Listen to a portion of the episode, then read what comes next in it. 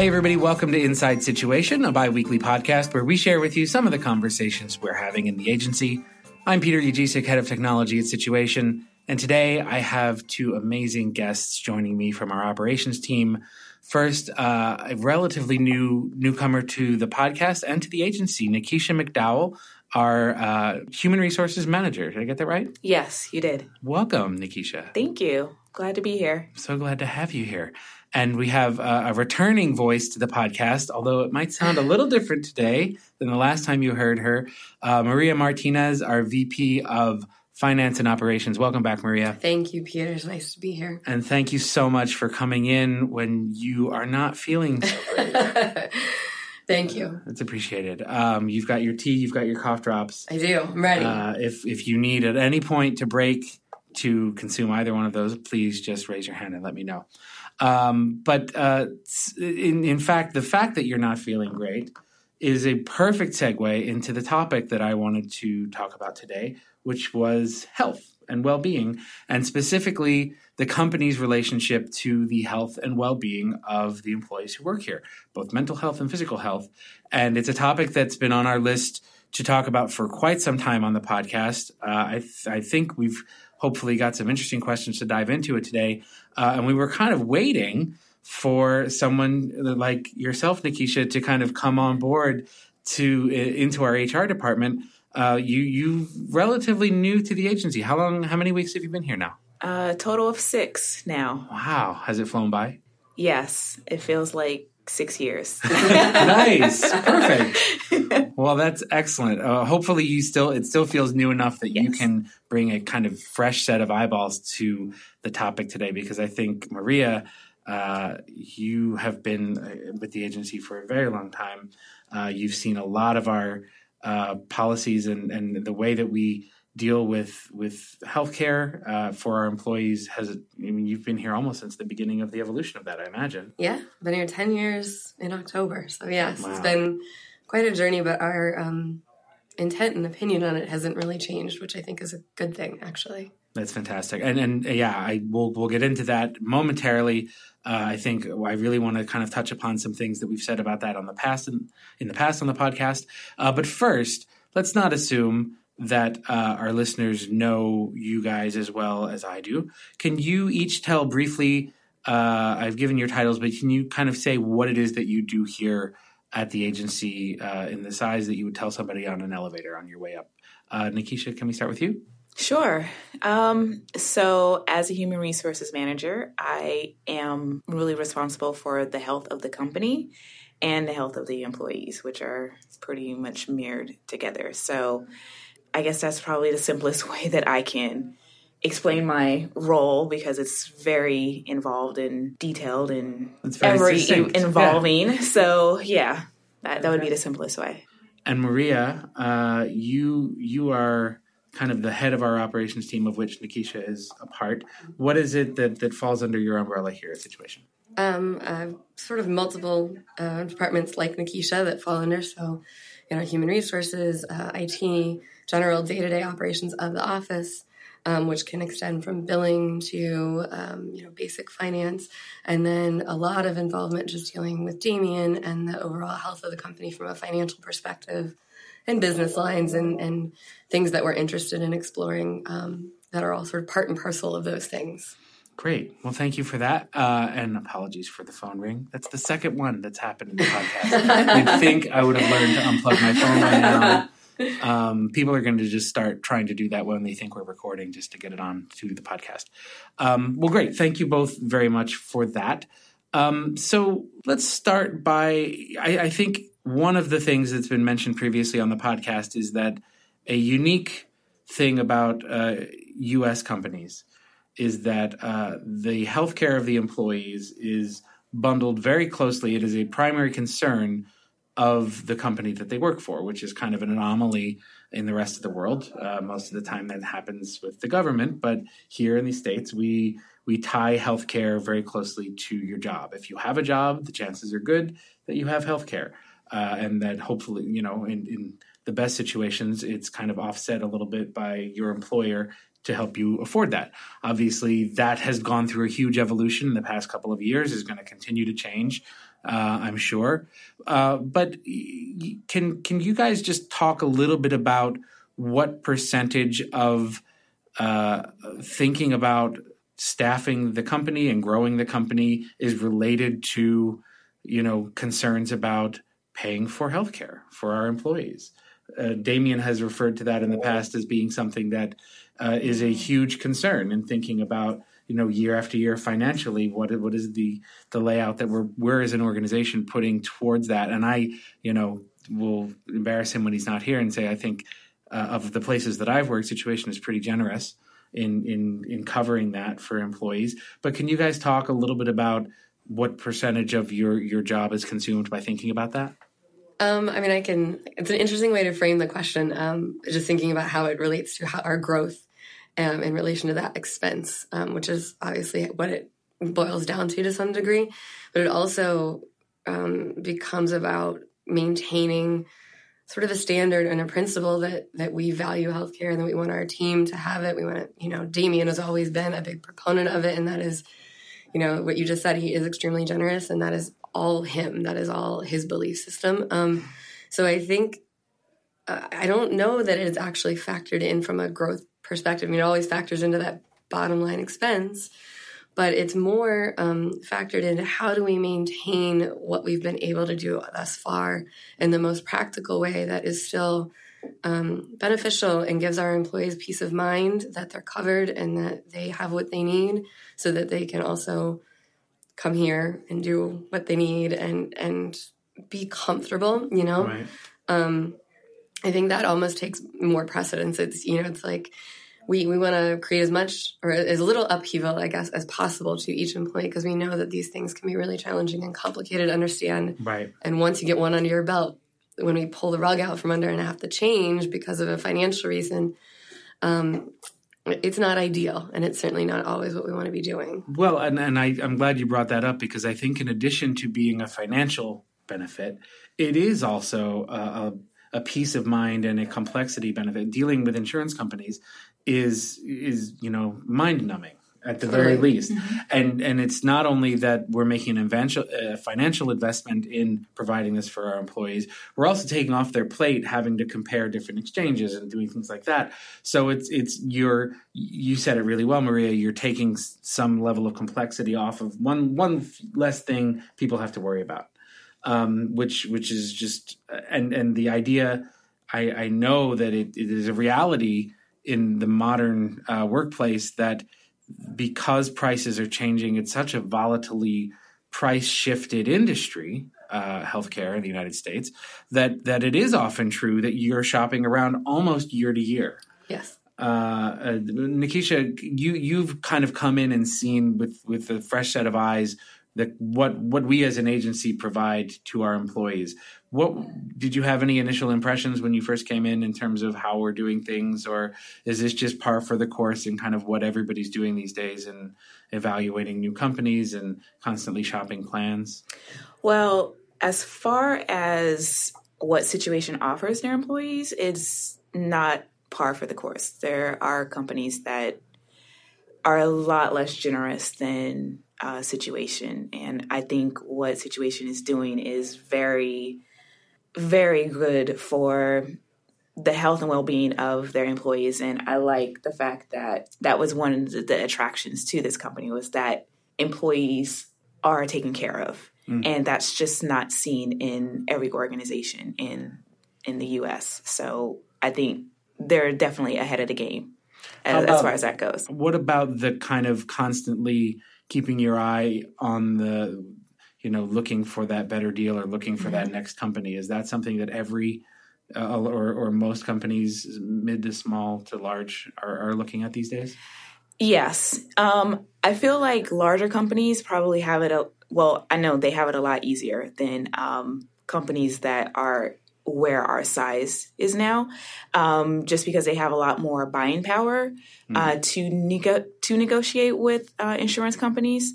Um, so they are able to offer a lot more variety and a lot more perks because they do have the numbers of employees.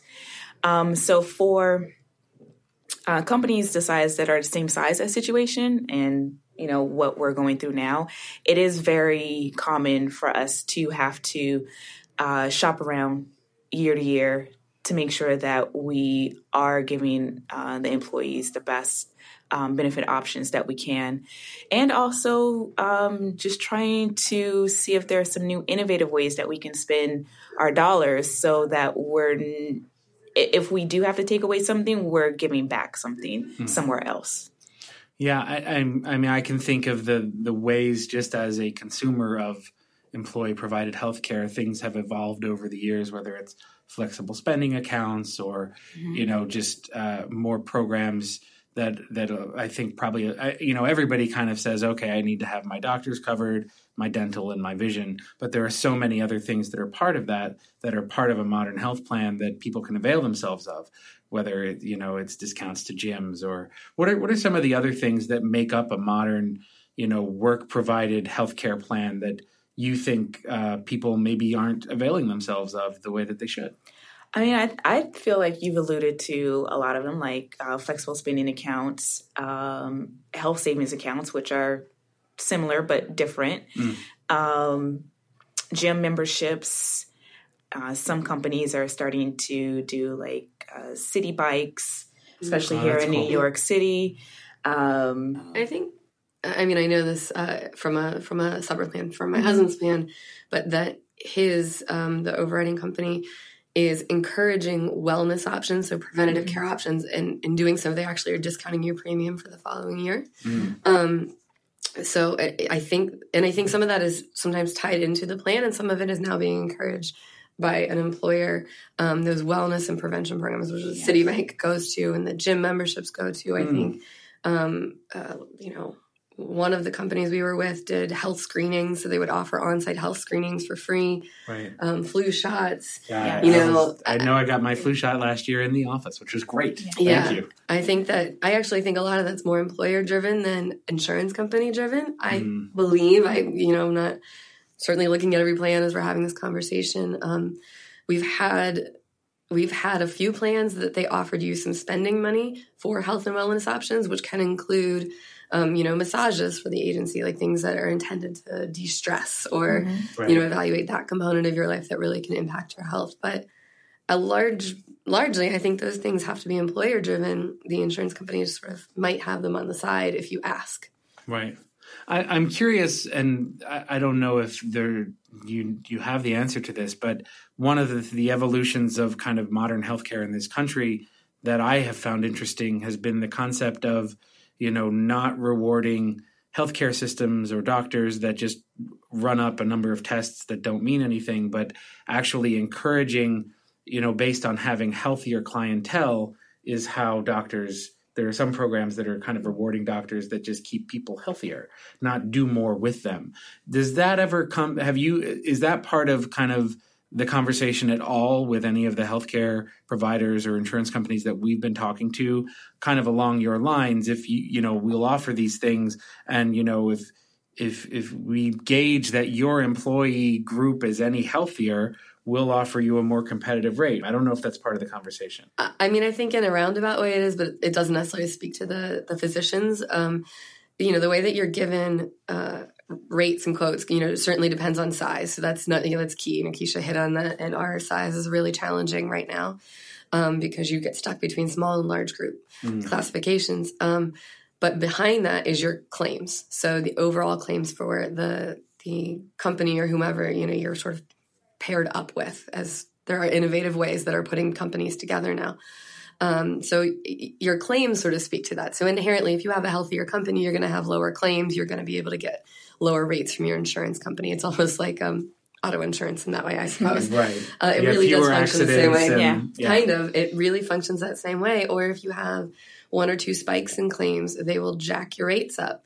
It doesn't, you know, again, it's an entire population and it may only take two claims that are uh, considered quote unquote excessive, whatever that might mean, mm. um, even if you've had a track record of five years of amazingly good right. claim rates. So, it doesn't go back. You know, it only looks at the the year that you're in. Mm-hmm. So uh, there, no. I mean, I guess the short answer is no, and it doesn't look at the physicians, but they I mean, sort of what happened the year past. Interesting. Yeah, I would imagine that most people who take advantage of of the, the health plan from their work uh, have no idea that's part of the conversation. Why would you? Yeah, yeah. it's I've learned a lot in ten years. yeah, that's really interesting. And, and so, in it, so let's talk a little bit about because I know we mentioned that it is kind of employer. There are a bunch of things that the employer can do independent of the insurance company to ensure a good working environment, a healthy working environment, mm-hmm. and that can mean a lot of different things.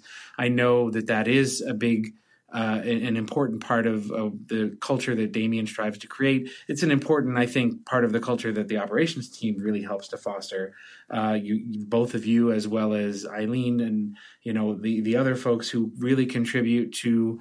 Uh, not only making sure that we're healthy and we have those moments when we did get massages in the office and we and flu shots, but also then the activities that we do. Mm-hmm. Um, can you talk a little bit about what what is the metric of of health and well-being that goes into thinking about the kinds of activities that the office sponsors on behalf of the employees um, is is it uh, you know specifically I think we have a lot of young people. Mm-hmm. We have, uh, uh and one of the things that I've seen as an evolution over the years, not just here but in other places I've worked, there's certainly let's all go out and have a happy hour, right?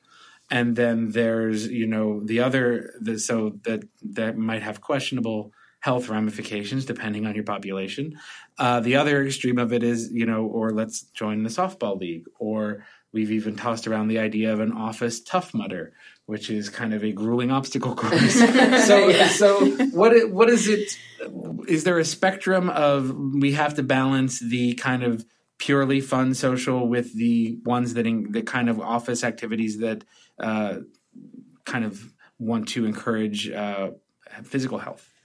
Um, I mean, yes, but I think more in the way of it's not just about the happy hour because you're right that that evolution has kind of occurred. I think more universally. Yeah, it had become clear to us at some point, especially as we got larger too. You know, you can't all go to a bar and talk to one another. There's actually you yeah. now actually impeded the social aspect of it as well, and you you know talk to your four people and that's it. Um, I think largely Eileen has been great at driving the activity component and then adding in that game portion that is maybe not so physically taxing because um, you know I'm not I'm not your tough mudder girl, but I could play cornhole. Like, you know, I can toss right. a beanbag. Um, and it felt like everybody felt like they could participate. So yeah. I think you know, again, it might go a little bit more to mental health and stress relief, um, but always making sure there's an activity that that also gives you a get to know you aspect, which I think makes you healthier at the mm. workplace in general. Like you've communicated in a different way, completely outside of work, no pressure. Maybe you formed a team with someone you would never have formed a team with, and it was just a ball. Right. You know, it was a laugh riot, and you had a good time, and now you have something to talk about in the kitchen. Um, yeah, I think I think this year's cornhole tournament will be remembered for a long time. Uh, any of our listeners who want to go to social media, I know we have pictures up uh, on our Instagram feed from that, which happened a couple of months ago. It was really fun. Yeah, I mean, I think cornhole, the carnival, you know, minimal physical activity, but yet activity and engagement with everybody um, yeah. has become much more the focus of the office um, social events. Nikisha, can you speak to that? Uh, you know, the evolution of the types of outings that uh, whether uh, in other places you may have come before this is it is it industry wide the same kind of less let's just everybody go to a bar and are people trying to be more creative in the kind of things that the get together constitutes? Um surprisingly i'm gonna say no. Um no, I, um i feel like honestly, since I've just been here, I feel like a lot of what I've seen, especially Eileen and her creative mind in in putting events together, is really unique.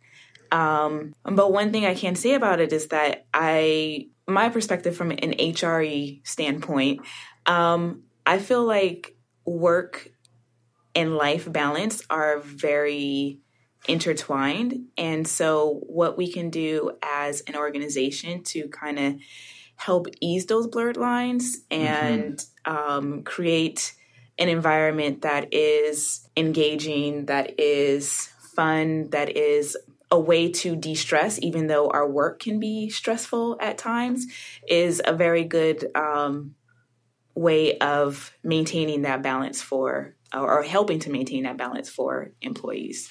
I, am glad you brought that up because the the blurred lines between the personal and the professional is something we've talked about on other episodes of the podcast, and I think there's a difference generationally.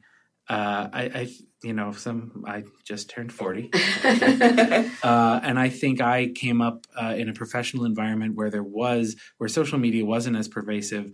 I think the concept of having a work your work friends and your work persona versus your personal it was a mm-hmm. little more delineated and i think with a lot of people in the workplace now it is much more blurred do you ever find and maybe this is just me being selfish and, and cantankerous but is there value what i guess let me put it a different way I, i'm I'm sure there are lots of great things about the personal and the professional being much more commingled.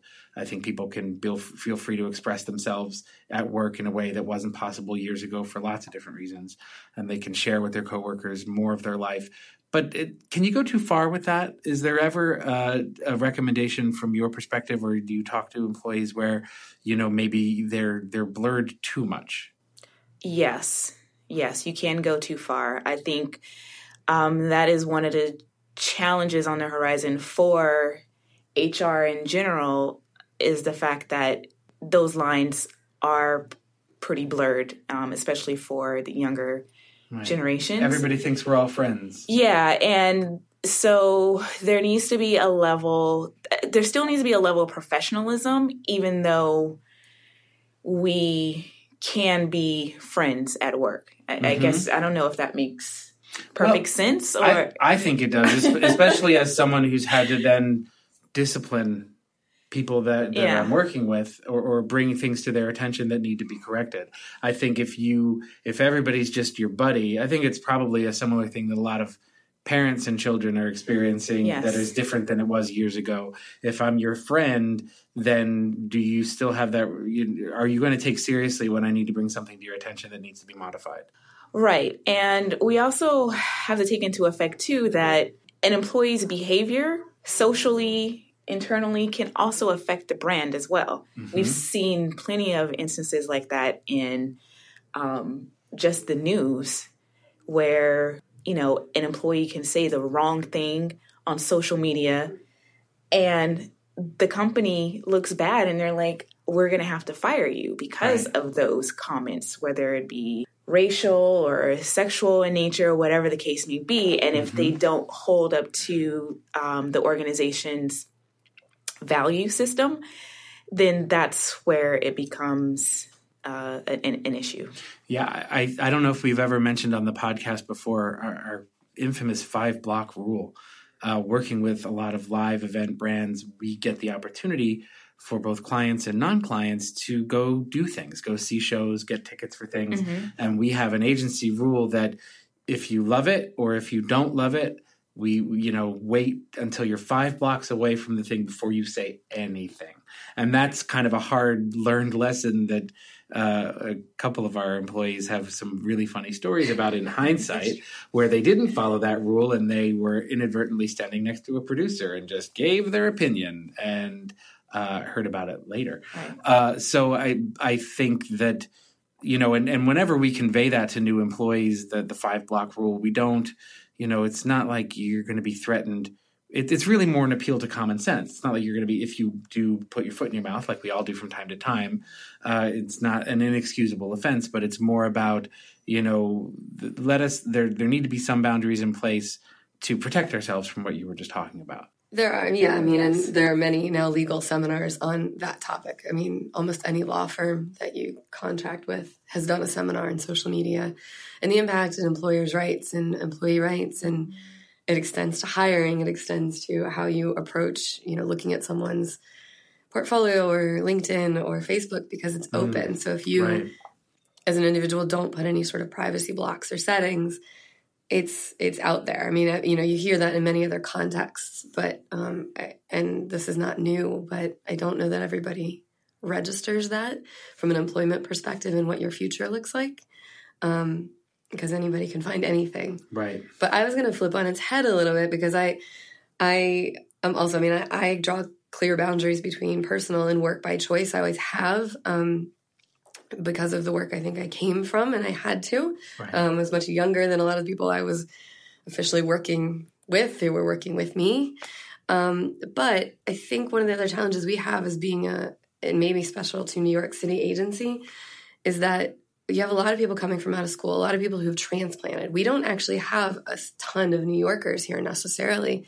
And so the first place you go and find friends is at work. Right. And That's I where you spend most of your time. It is, and and I think it's hard. Like you know, communities and networks are harder to find now because of the influence of social media and everybody's on their computer all the time. So it's not as if New York is the most um, easy city to to make new relationships and friends, and if you don't know actual people here when you get here. And so I think one of our challenges is obviously we want people to make friends here. You know, you want people to want to spend their time here and have a good time. Right. That's part of a healthy atmosphere. It is. And you know, so so helping them foster those relationships because you want them to have out of work relationships and then, you know, generate a larger network. Um, because then they want to stay. You know, it's, it's part of also Mhm. wanting to put roots down somewhere Right. and create your loyalty to a city or a, a place. Um, so I think that's another challenge we're up against, though, sort of mitigating.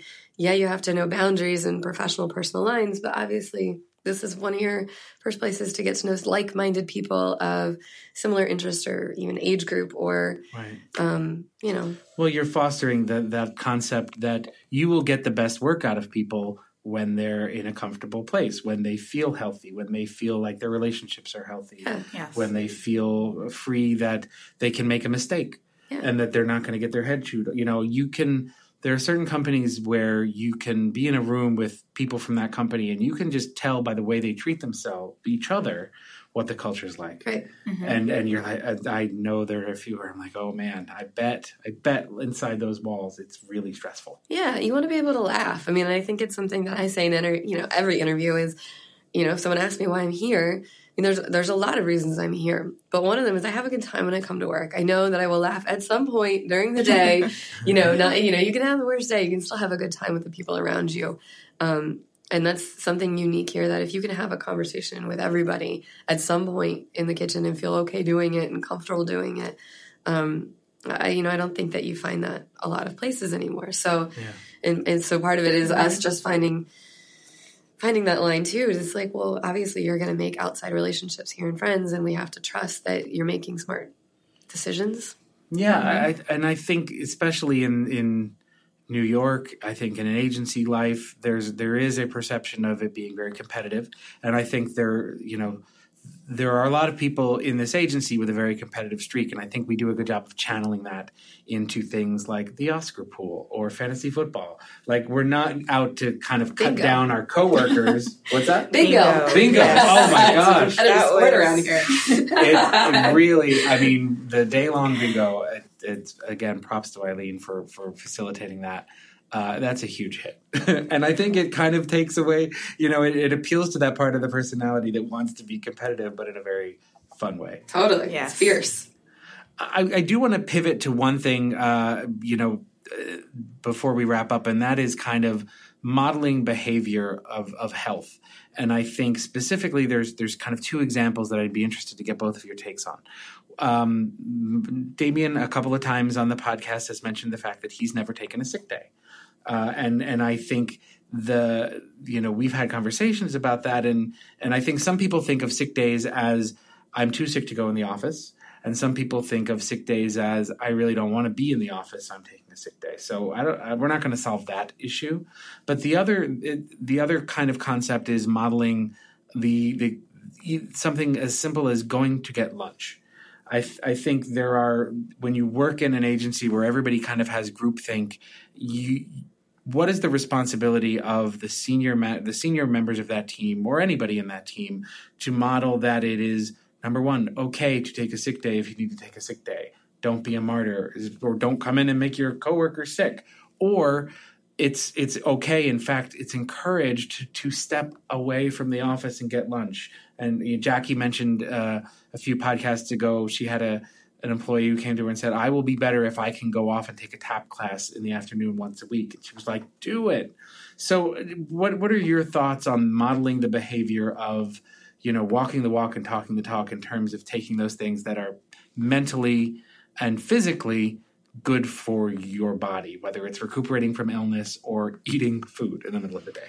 Um, well, I, I do think it's very important. Um, I know for me, um, it's usually my natural inclination to kind of do what the team is doing, but then I also have to uh, do what's best for me. So Yeah. there are some days where I'm just like, you know what, I have to get out of the office, take a few walks around the block, Right. get some lunch, and just clear my head because then I'll be better later in the afternoon when I, I'm expected to perform. So I think it's kind of a combination of um, yes, I would like to see senior management to display those characteristics that they would like their employees uh, to model after. But I also like the fact, like what you just mentioned about Jackie, you know, an employee came to her and said, Hey, this would work for me, and she supported it. So maybe sometimes the managers don't have to model it because that's not what works for them, but they can encourage their employees to do what's best for for their own well being. Right. They know that those requests aren't going to be judged or, or they're going to Right. be encouraged.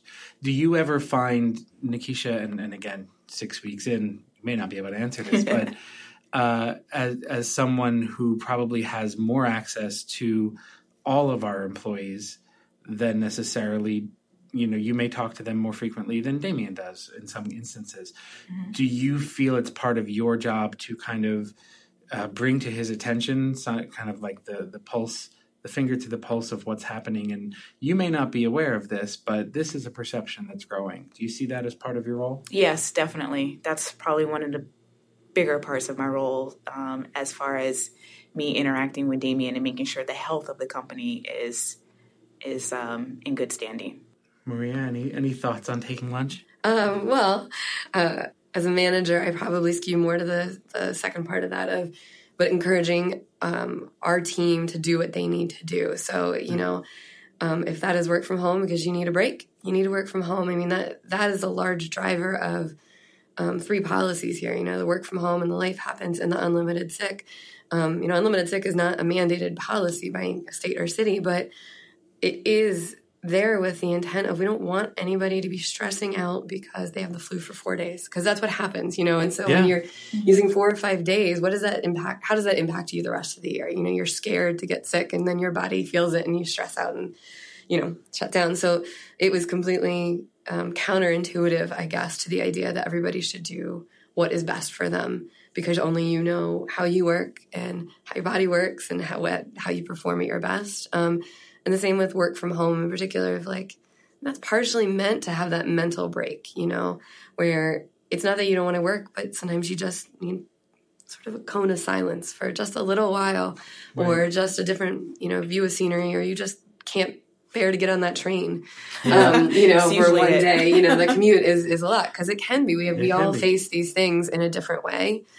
Um, Jer- jeremy uh, our developer who works out of tennessee he mentioned that that in one of the podcasts that is his biggest soul crushing thing is the idea of a commute yeah so his ability to kind of work from home is is a huge uh, lifestyle factor for him Yeah, I think, and, and I, I mean, I know I'm sort of dodging the question, but because I'm not, I'm not necessarily one that um, takes a lunch. But then there are days where I will take a lunch. You know, I have my best friend from high school works eight blocks up from here, and so every three or four weeks we go actually have lunch. And you know, we both have kids, so it's like an adult only, you know, quiet lunch. So I will combine my time and you know make sure that I make time for that, and I, I want to encourage my team to do the same thing. So again, like that's doctor's appointments or you know we have to pick up our kids or um, you know i want to go to a seminar you know those are all things that i think as long as my hope is that as long as i'm open and encouraging and you know supportive of it that is modeling um, the behavior that i'd like to see.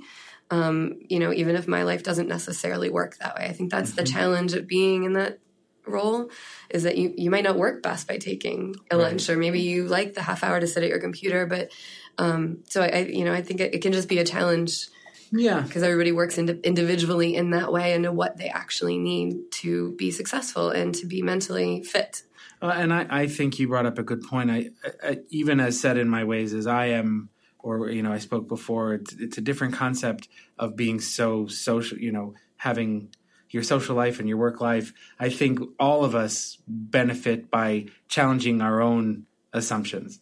You know, in, in challenging, kind of breaking down those those walls a little bit, or you know, modeling that. It, it never hurts anybody to kind of you know try to make an overture to model that behavior or uh, change the way change our assumptions. That's always a good thing. Yeah, that's true. And I think we challenge that on every level here. I yeah. mean, we talk about individualized experiences and that that goes to it too. But mm, yes, we can all definitely do that. Well, Nikisha, Maria, thank you guys both so much for being on the podcast. I've really enjoyed the conversation. Thank you. Thank you. Thank for having us. And to our listeners, thank you for making time to listen to Inside Situation. We really appreciate all of your feedback. If you want to send us more feedback, please do so to podcast at situation.nyc, and we'll talk to you again in a couple of weeks.